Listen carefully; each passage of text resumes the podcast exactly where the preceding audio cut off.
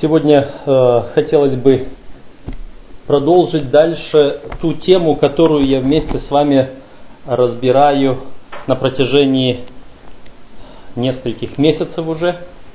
Э, тема об образах спасения, которые мы находим в Священном Писании. Сегодня э, один из образов спасения, который хотелось бы, о котором хотелось бы немного поговорить, это тот образ или тот символ, который эм, известен многим из нас и который мы видим вокруг себя очень часто. Давайте мы прочитаем Евангелие от Луки, 9 главу.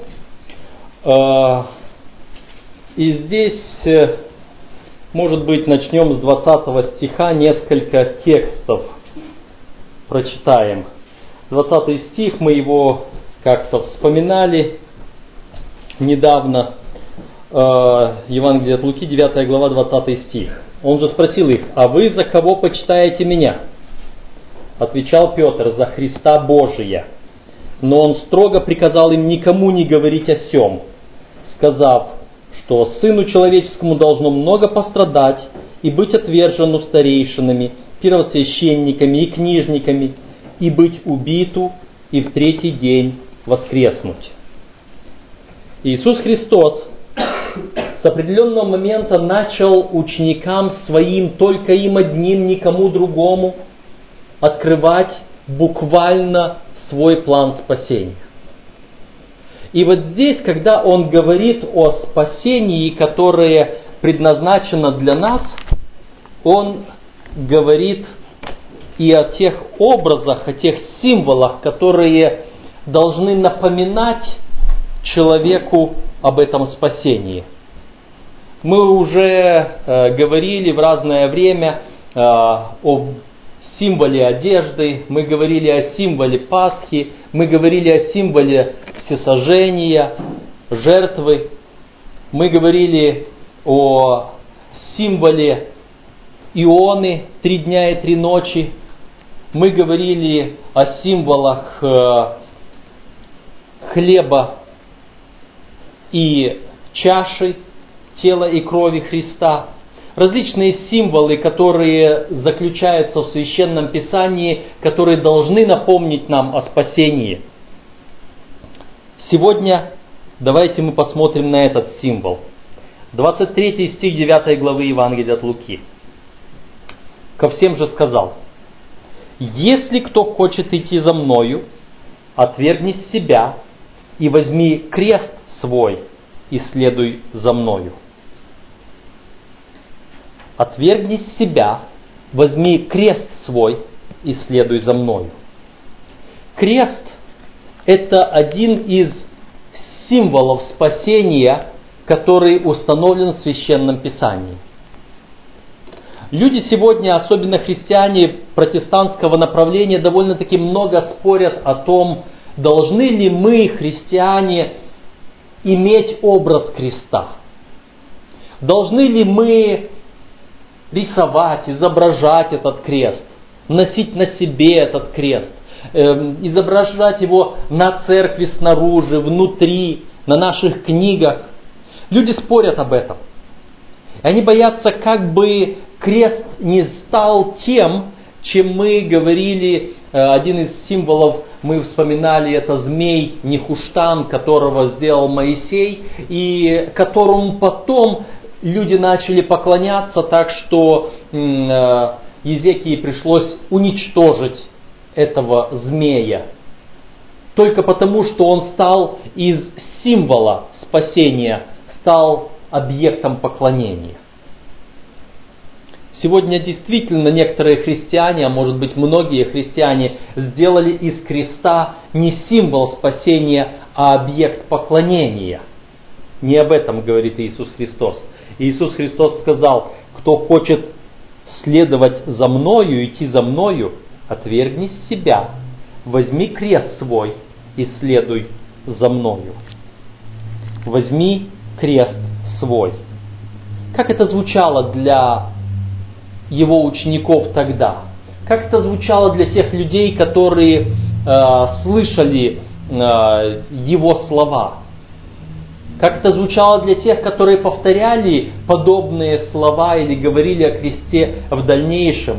Для того же, скажем, апостола Павла. Давайте мы посмотрим некоторые тексты, как апостол Павел говорит об этом. Первое послание Коринфянам, например, а, в первой главе мы прочитаем здесь стихи 17 и 18. 1 Коринфянам, 1 глава, 17 и 18 стихи. Ибо Христос послал меня не крестить, а благовествовать, не в премудрости слова, чтобы не упразднить креста Христова. Ибо слово о кресте для погибающих юродство есть, а для нас спасаемых сила Божия. Как это не упразднить креста и что такое слово о кресте?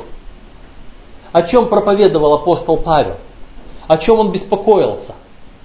об изображении креста или о том кресте, на котором пострадал Христос. Я думаю, что этих два объекта, изображение креста и тот крест, на котором пострадал Христос, они друг, друг без друга просто не, немыслимы. Говорить о кресте, на котором пострадал Христос, и не представлять его себе как определенный эм, объект, как определенное эм, средства казни в то время применявшиеся просто невозможно, потому что Христос действительно пострадал на этом кресте. С другой стороны, если мы пытаемся нарисовать крест, изобразить его э, на здании нашем, на кафедре, на книге, э, где-либо еще, сделать его из чего-либо, и если это, это изображение креста не будет мне напоминать то, что совершил Христос, то напрасно это изображение креста. Я вспоминаю буквально недавно э, один маленький видеоролик в интернете. Э, он, э, я не знаю, кем он был сделан, зачем он был сделан. Может быть, просто так кому-то что-то пришло в голову.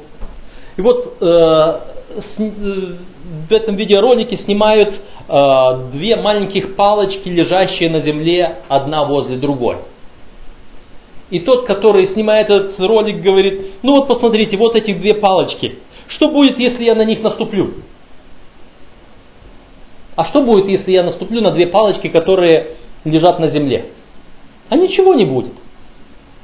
Говорит, но стоит только мне эти две палочки, одну из них подвинуть и положить по-другому, что-то произойдет.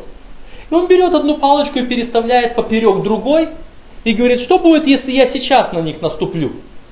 Говорит, миллионы людей в этом мире посчитают себя оскорбленными. Потому что он изобразил крест и на него наступил ногой.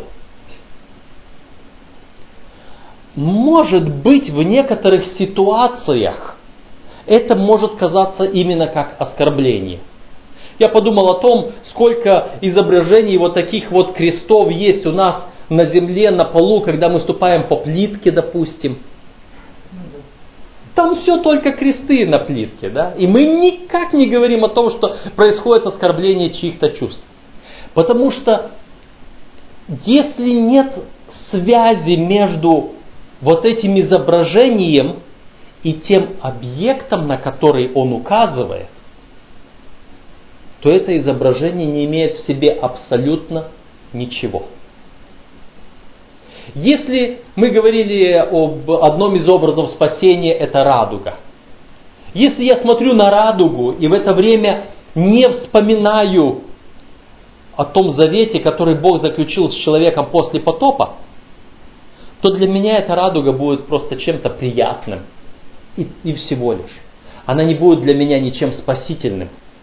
Она не будет для меня образом спасения, потому что я не увязываю ее тем объектом, который на самом деле является спасением.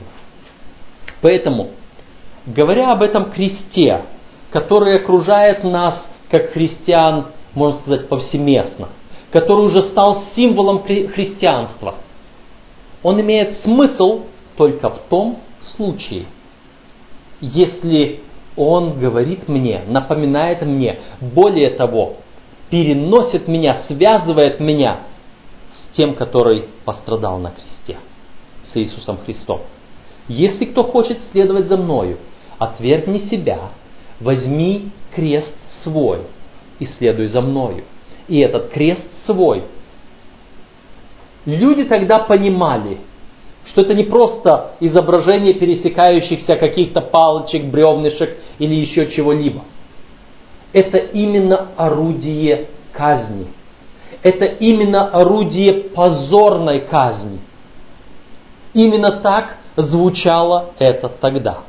По другому слову, если бы речь, скажем, шла не о том орудии казни, на котором распинали э, те же самые римляне, а, скажем, орудие казни, которое э, было широко распространено в более близкое для нас время в наших местах, виселица, допустим. И если бы я сказал, возьми виселицу свою, люди сразу поняли бы, о чем идет речь люди сразу поняли бы о том, что ты обреки себя на смерть. Ты обреки себя на смерть. И вот эти тексты, которые дальше мы читаем в Евангелии от Луки, после того, как Христос сказал, кто хочет душу свою сберечь, то есть э, кто хочет идти за мной, отвергни себя и возьми крест свой и следуй за мною, дальше он говорит, ибо кто хочет душу свою сберечь, тот потеряет ее. А кто потеряет душу свою ради меня, тот сбережет ее. То есть, говоря, возьми крест свой, Иисус говорил не просто об отвержении самого себя, а об отвержении своей вот этой жизни ради Христа. Что означает это спасение? Мы, когда думаем о спасении, о чем мы вообще представляем? Что нам нужно быть, чтобы быть спасенными? Что мы хотим увидеть? Если э, мы поговорим о тех людях, которые находятся сегодня в зоне военных действий. С одной стороны мы знаем этот восток Украины, с другой стороны вот уже целую неделю э, под э, бомбежками находится Израиль, и Одна из моих далеких родственниц, которая проживает в Тель-Авиве, э, она мне пишет, что вот у нас тут сообщение идет, предупреждение, что будут ракетные залпы на Тель-Авив, и поэтому нам нужно прятаться, а мы не можем. У нее муж больной, который должен быть тут под аппаратом, и она говорит, мы никуда не можем уйти, молитесь о нас, чтобы мы остались невредимы. И время от времени, вот я ей говорю, хорошо, мы молимся, время от времени она мне пишет опять, вот опять ракеты взрывались, вот опять, и все, и, и нашего дома не коснулось. Были взрывы, нашего дома не коснулось. Страшно, но нашего дома не коснулось. Вот эти люди, они хотят быть спасенными. Те, которые находятся сейчас в Луганске и Донецке, те, которые находятся сейчас в больших и малых городах, пригородах там на юго-востоке Украины. Те, которые сейчас в разных городах Израиля, против которого идут ракетные обстрелы. Вот эти люди, они думают о спасении. Для них спасение – это вывести их из вот этого пекла или сохранить их жизнь там. Если мы говорим о другом человеке, который болен смертельной болезнью и находится в больнице, может быть в палате интенсивной терапии. Там он ждет, он жаждет спасения. Что он думает о спасении? Каким для него должно быть, каким для него кажется спасение – Избавление от болезни, избавление от этого страха, что все его жизнь заканчивается, может оборваться в любой момент. Если мы подумаем о каких-то людях, взятых в заложники, какими-то там преступниками, террористами, и они в этот момент находятся, они тоже ждут спасения своего. Что для них спасение? чтобы кто-то отвел от них эту угрозу смерти, когда они понимают, что от действия другого человека зависит то, что с ними сделают сейчас, потому что они заложники. Мы сегодня думаем о спасении. Над нами сейчас ни бомбы не свистят, мы не взяты в заложники, мы не находимся на одре смерти. Мы живем. Мы живем обычной нашей жизнью. И иногда мы можем сказать, что даже нам ничто не угрожает. И в то же самое время мы говорим о спасении. Почему нас иногда люди на улице не, не понимают, когда мы говорим им о спасении? Они смотрят и говорят, а, а о каком спасении вообще речь идет? О чем ты говоришь? Спасение от греха? Ну, в принципе, я хороший человек. Ничего предосудительного не делаю, да? О каком спасении идет речь? Прежде чем говорить людям о спасении, мы сами должны понять, что мы нуждаемся в спасении. В каком спасении? Еще раз прочитаем эти слова. Ибо кто хочет душу свою сберечь, тот потеряет ее. А кто потеряет душу свою ради меня, тот сбережет ее. Странно звучит. Вот ты будешь пытаться сберечь свою душу, и у тебя не получится.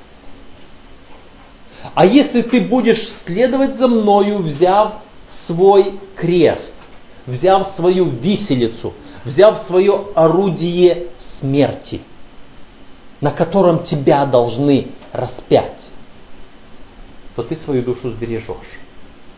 То ты обязательно ее сбережешь. Иисус Христос говорит об этом именно в таких, может быть, странных и непонятных словах. Давайте мы посмотрим еще один текст, где Иисус Христос говорит на эту же самую тему. Это Луки, 14 глава, и стих 27. Луки, 14 глава, и стих 27. И, может быть, давайте мы прочитаем с 25 стиха. Луки 14, 25 по 27. С ним шло множество народа, и он, обратившись, сказал им, «Если кто приходит ко мне и не возненавидит отца своего, и матери своей, жены своей, и, жен, и детей, и братьев, и сестер, и притом и самой жизни своей, тот не может быть моим учеником. И кто не несет креста своего и идет за мною, не может быть моим учеником. Кто хочет следовать за мною, но при этом не возненавидит всего и даже всей жизни своей, и при этом не несет креста своего, тот не может быть моим учеником. Здесь Иисус хочет показать, что для того, чтобы мы спаслись, а как с точки зрения здравого смысла? Для того, чтобы мы спаслись, нам нужно осознать, что мы в опасности. Нам нужно осознать, что мы в опасности. Если я не чувствую себя в опасности, то я не смогу принять спасение, которое мне предлагает Господь. Для меня это спасение вообще будет непонятным, чуждым, бессмысленным. Я должен осознать себя в опасности. Если надо мной свистят пули, разрываются бомбы, я чувствую себя в опасности, мне страшно. Спаси меня. И я ищу спасения. Если моя жизнь висит на волоске из-за болезни, я чувствую себя в опасности. Если моя жизнь, э, может быть, висит на волоске по другим причинам, какая-то катастрофа, какая-то землетрясение, ураган, смерч, наводнение, еще там что-либо, я чувствую себя в опасности – я тогда жажду этого спасения. Чувствую ли я себя в опасности здесь, когда я живу? Вот это тот вопрос, который я должен задать себе. И это чувство опасности должно быть не от того, что э, вот я выйду на дорогу и меня машина собьет. Это чувство опасности должно быть не от того, что в любой момент кирпич может мне на голову упасть или какой-то плохой человек мне дорогу перейдет. Это не то чувство опасности, которое, которое у меня должно быть. У меня должно быть чувство опасности, что я погибну для вечности. Я погибну для вечности, потому что я живу на той земле, которая мчится в пропасть, потому что за рулем этой земли стоит сатана, желающий погубить меня. И вот я должен возненавидеть вот эту жизнь, которой я живу. Я должен возненавидеть свой дом, свою работу, свое хобби, свои любимые игрушки, большие или малые. Я должен возненавидеть вот это все и сказать, Господи, мне этого всего не нужно. Дай мне только Твое спасение. Я готов все бросить, что здесь есть. Дай мне только Твое спасение. Я как-то думал, э, задавался вопросом, что да, мы в этой жизни стоим перед опасностью в любой момент потерять все. Все, что имеем, и всю свою жизнь. Но когда я потерял всю свою жизнь, допустим, то мне уже не важно, что есть, что у меня осталось, чего не осталось. Но если моя жизнь у меня еще есть, но я теряю все остальное, вот чего бы мне меньше всего хотелось бы потерять? Вот у меня в доме, у меня в, во всем моем имуществе есть, есть всего. Буду ли я беспокоиться о ложках и вилках на кухне, если будет опасность моей, моей потерять там все? Но в определенных ситуациях они же тоже нужны. В определенных ситуациях они тоже нужны. Но, но есть разные вещи. Но есть разные вещи. Когда я не могу унести с собою, вот сейчас беженцы, которые бегут из э, вот этих э, зон военных действий, э, кто-то бежит просто с небольшой сумкой, взял самое, самое насущное, самое необходимое. Что? Документы берут и берут одежду. Вот самое главное, что они берут, одежду и документы. Это две важные вещи, которые они пытаются ухватить в первую очередь. Потом еще кто-то хочет взять какие-то более-менее ценные вещи. У каждого есть свое что-то ценное. И э, даже если вы посмотрите где-то вот на, на то, что вас окружает, на ваши маленькие сувенирчики, на ваши маленькие безделушки, и кто-то возьмет и скажет, все пусть пропадает, но вот это память для меня. Какая-то реликвия, какое-то еще что-то. То есть что-то есть у нас, что мы не хотели бы потерять любой ценой. Золото обменять, например. У каждого свое. Но вопрос стоит именно так. Готов ли ты возненавидеть даже всю свою жизнь? Готов ли ты оставить и отдать все, что имеешь? Если кто не возненавидит даже жизни своей, недостоин быть моим учеником. До тех пор, пока у меня здесь на земле есть что-то, что я хотел бы ухватить и спасти его вместе с собою. До тех пор, пока у меня здесь на земле есть что-то, что я хотел бы ухватить его и спасти вместе с собою – я недостоин быть учеником Иисуса Христа. Потому что я тогда хочу, я тогда поступаю вот точно так же, как здесь мы читали. Ибо кто хочет душу свою сберечь, тот потеряет ее. Что значит душу сберечь? Вот в этом вся моя душа. Вот то, что я не хочу отпустить, вот там вся моя душа. Вот в той семейной реликвии, вот в той одежде, вот в, той, в тех документах, в других вещах, которые я хочу с собой прихватить. Вот там моя жизнь, там моя душа, где сокровище ваше, там и сердце ваше, да? Да, как жена Лотова, которая оглянулась. Это всегда актуально. И вот э, здесь Господь говорит, кто хочет душу свою сберечь, тот потеряет ее. Потому что рано или поздно все самое ценное, что у меня есть, оно потеряется. Если не в тот момент, когда тут какой-то ураган, буря или бомба, то в тот момент, когда моя жизнь прервется. Помните эту притчу Иисуса Христа, который говорил, о богатом человеке, собравшем большой урожай, который говорит, я сейчас сломаю свои старые житницы, построю новые, наполню, ешь душа, пей и веселись. Потому что много добра на долгие годы лежит у тебя. А Христос говорит, глупец, всю ночь душу твою возьму. Кому достанется все это?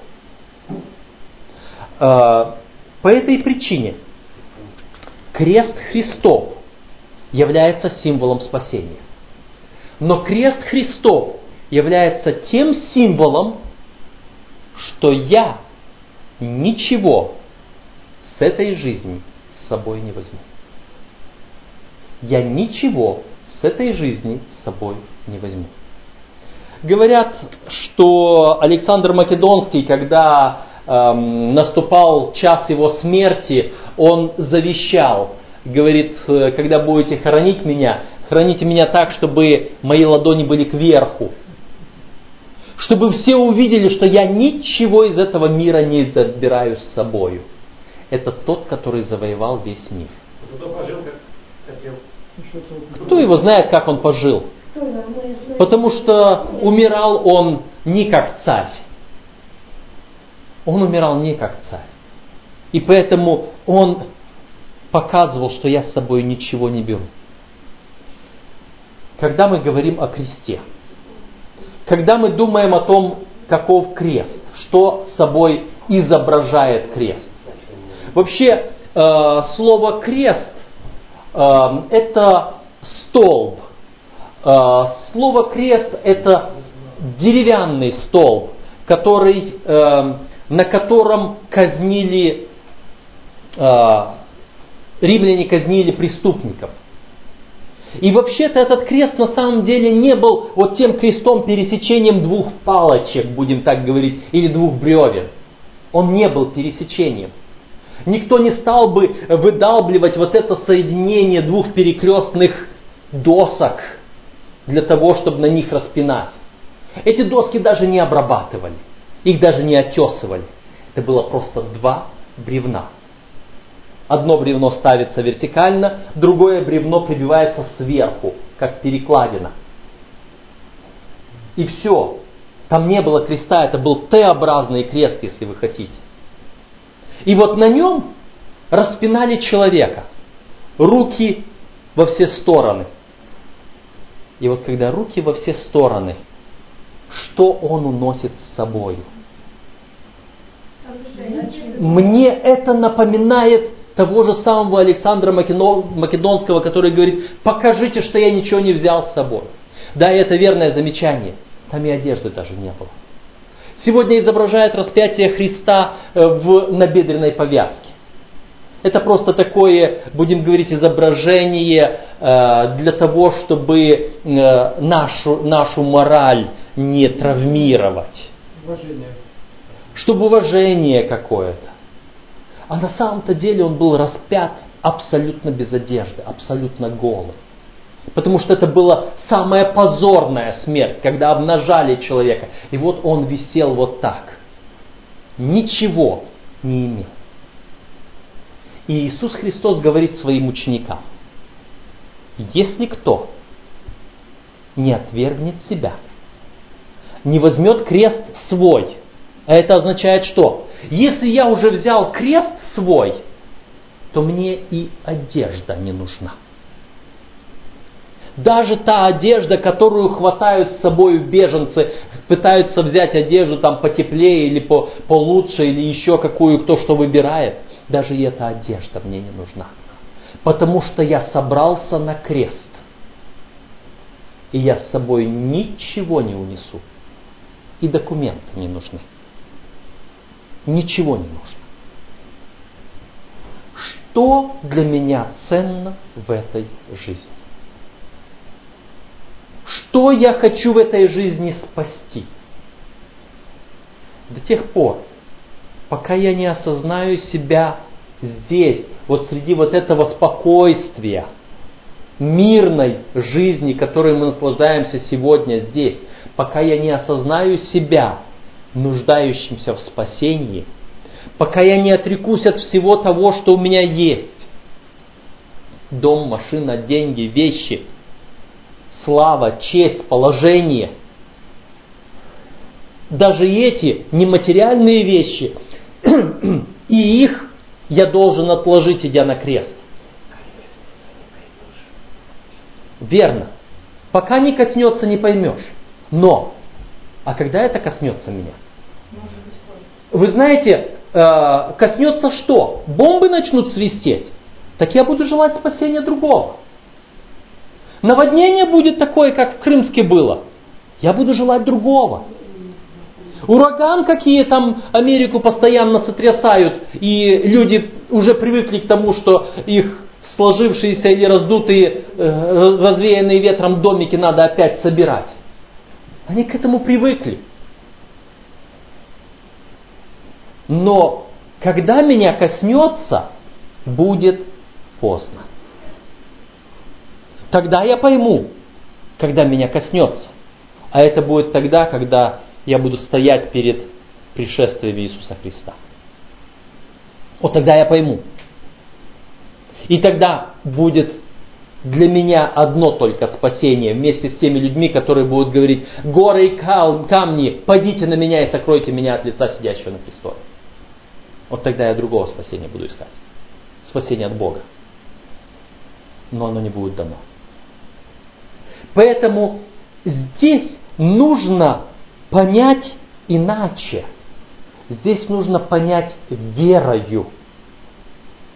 И поэтому нам дан образ креста. Что апостол Павел здесь говорил?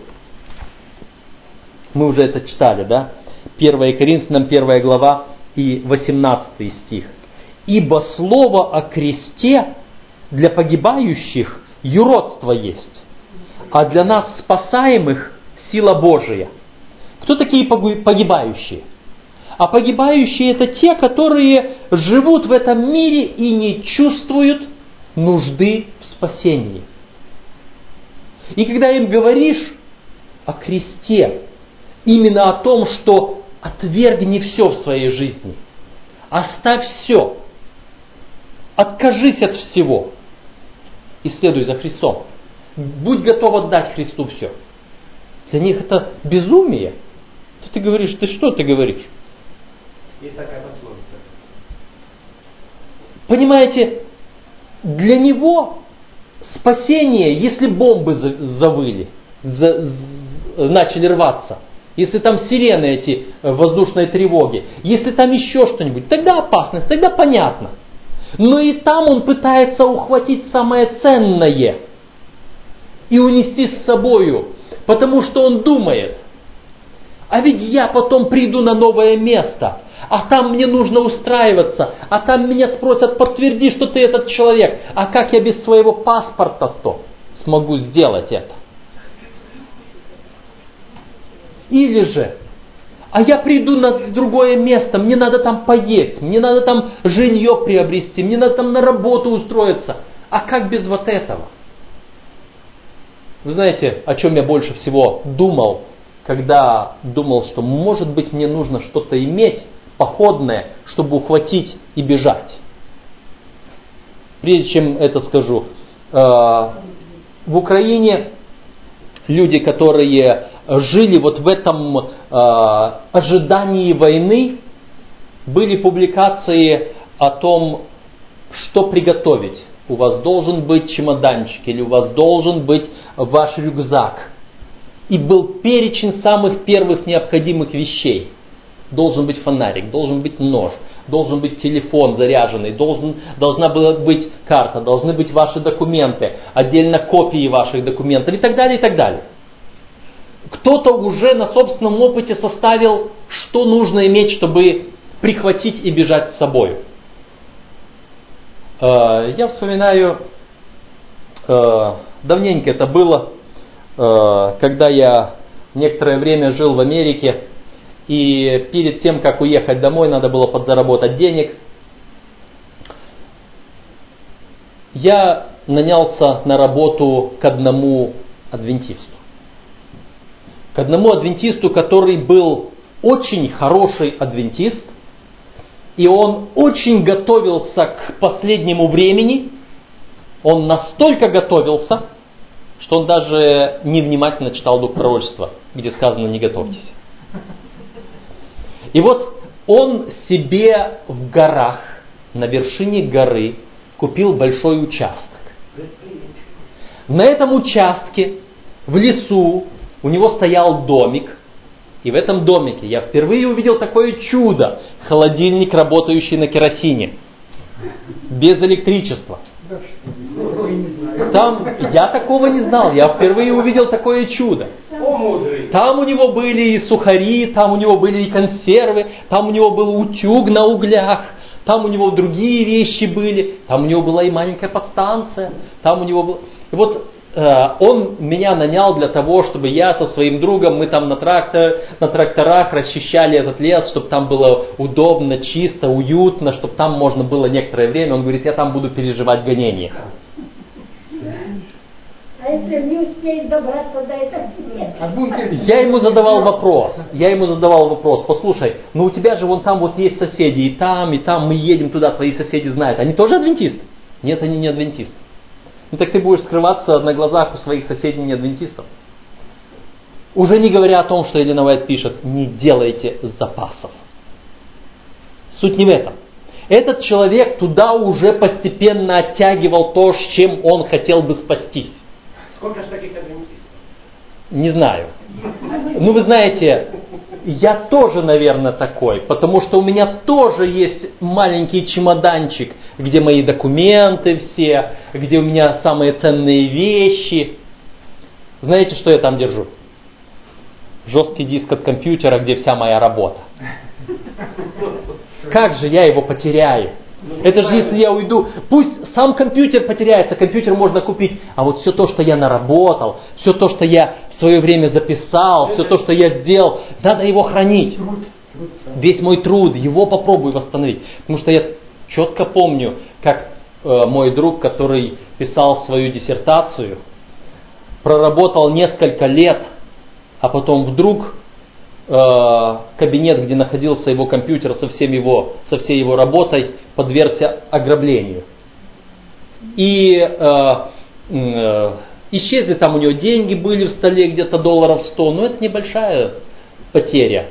Для, для того времени это больш, большая была потеря 100 долларов, это была огромная сумма. Э, но, ну подумаешь, деньги исчезли. Он говорит, я за это не жалею.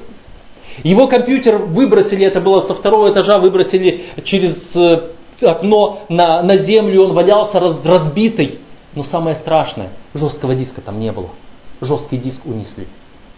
Самое ценное. Самое ценное. Он говорит, там почти законченная диссертация. Четыре года работы. И ему пришлось все это восстанавливать заново. И я помятую о том, что такое тоже как-то может где-то случиться, я держу мои работы отдельно.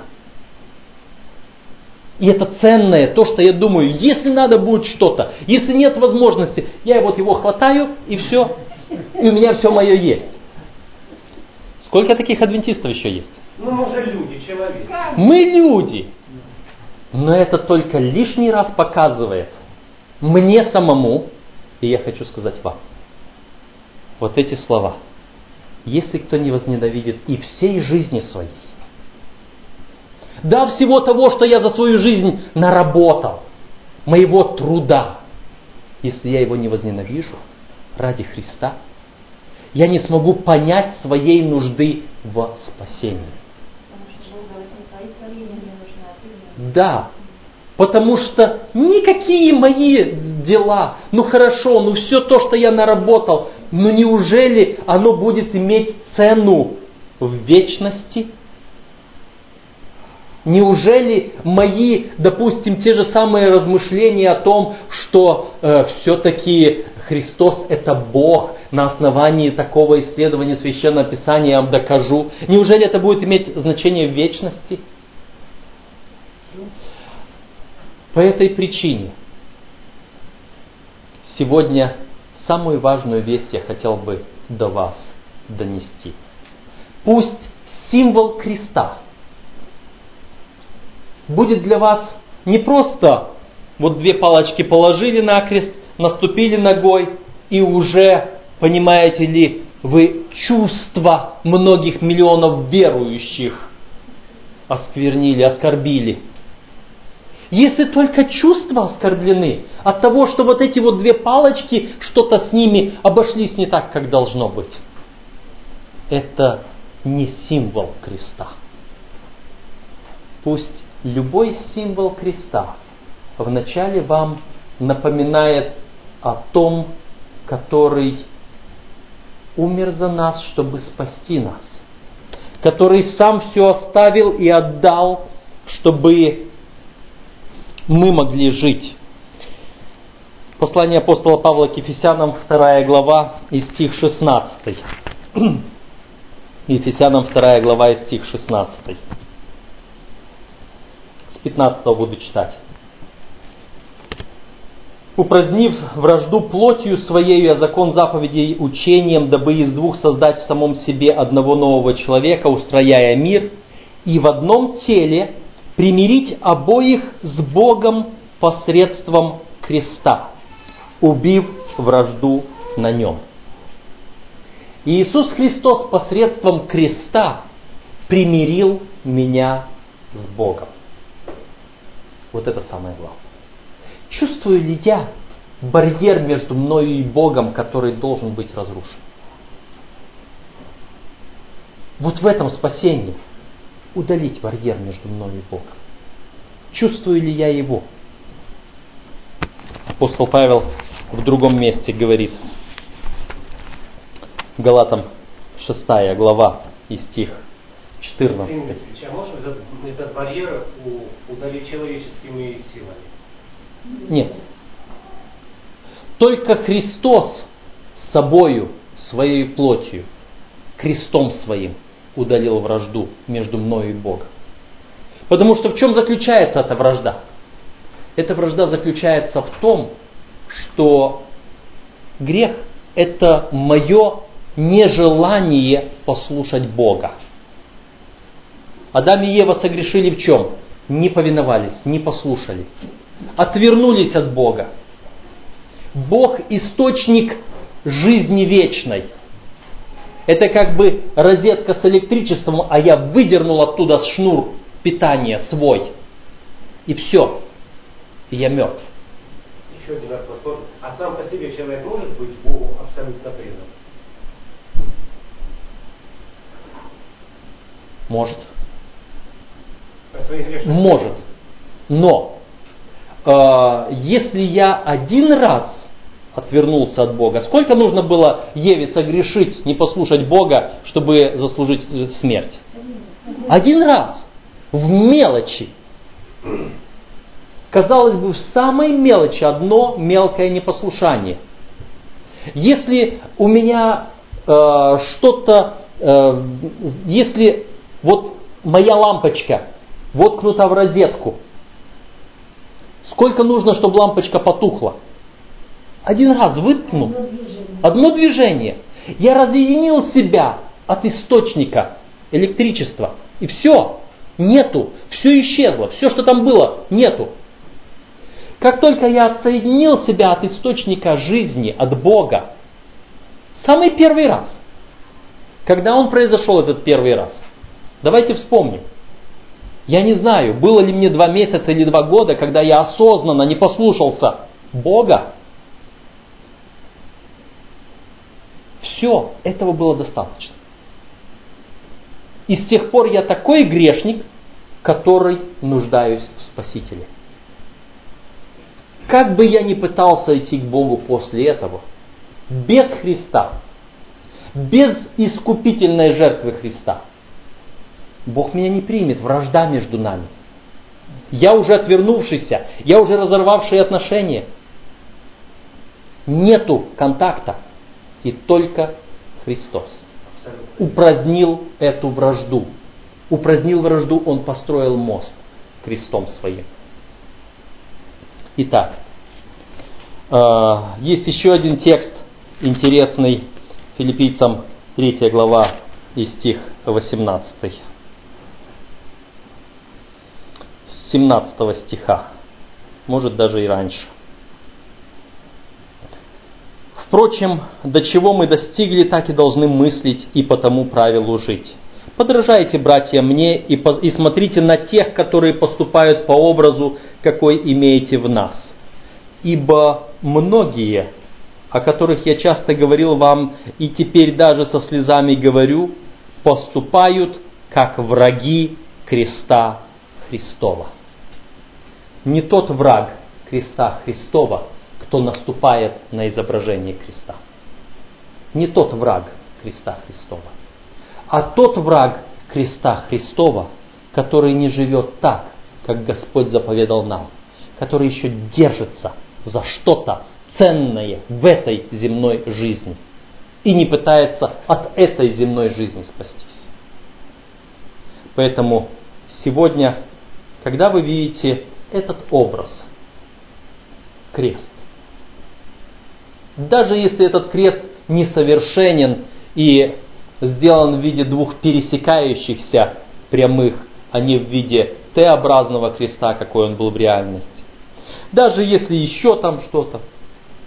Если вы в этом образе креста не видите Христа, спасающего вас,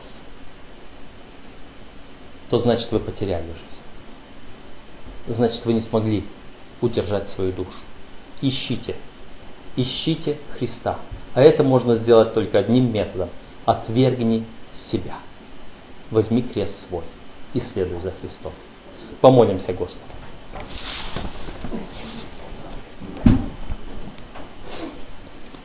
Наш Господь, мы приходим к Тебе, потому что мы сами не способны, мы сами недостойны, мы сами не можем даже понять, что мы нуждаемся в спасении и мы сами не видим ничего дальше того, что окружает нас. И мы ищем ценности в том, что, кажется, нам принадлежит. Но Ты знаешь лучше, Господи. Спаси нас от такого понимания нашей жизни и нашего спасения. Спаси нас от этого и даруй нам отвергнуть себя и следовать за Тобою, чтобы унаследовать вечное, подлинное, наше, которое Ты дашь нам и да прославится имя Твое, когда мы взираем на образ креста, который есть образ спасения, совершенного Тобою. Во имя Христа мы молим и благодарим. Аминь.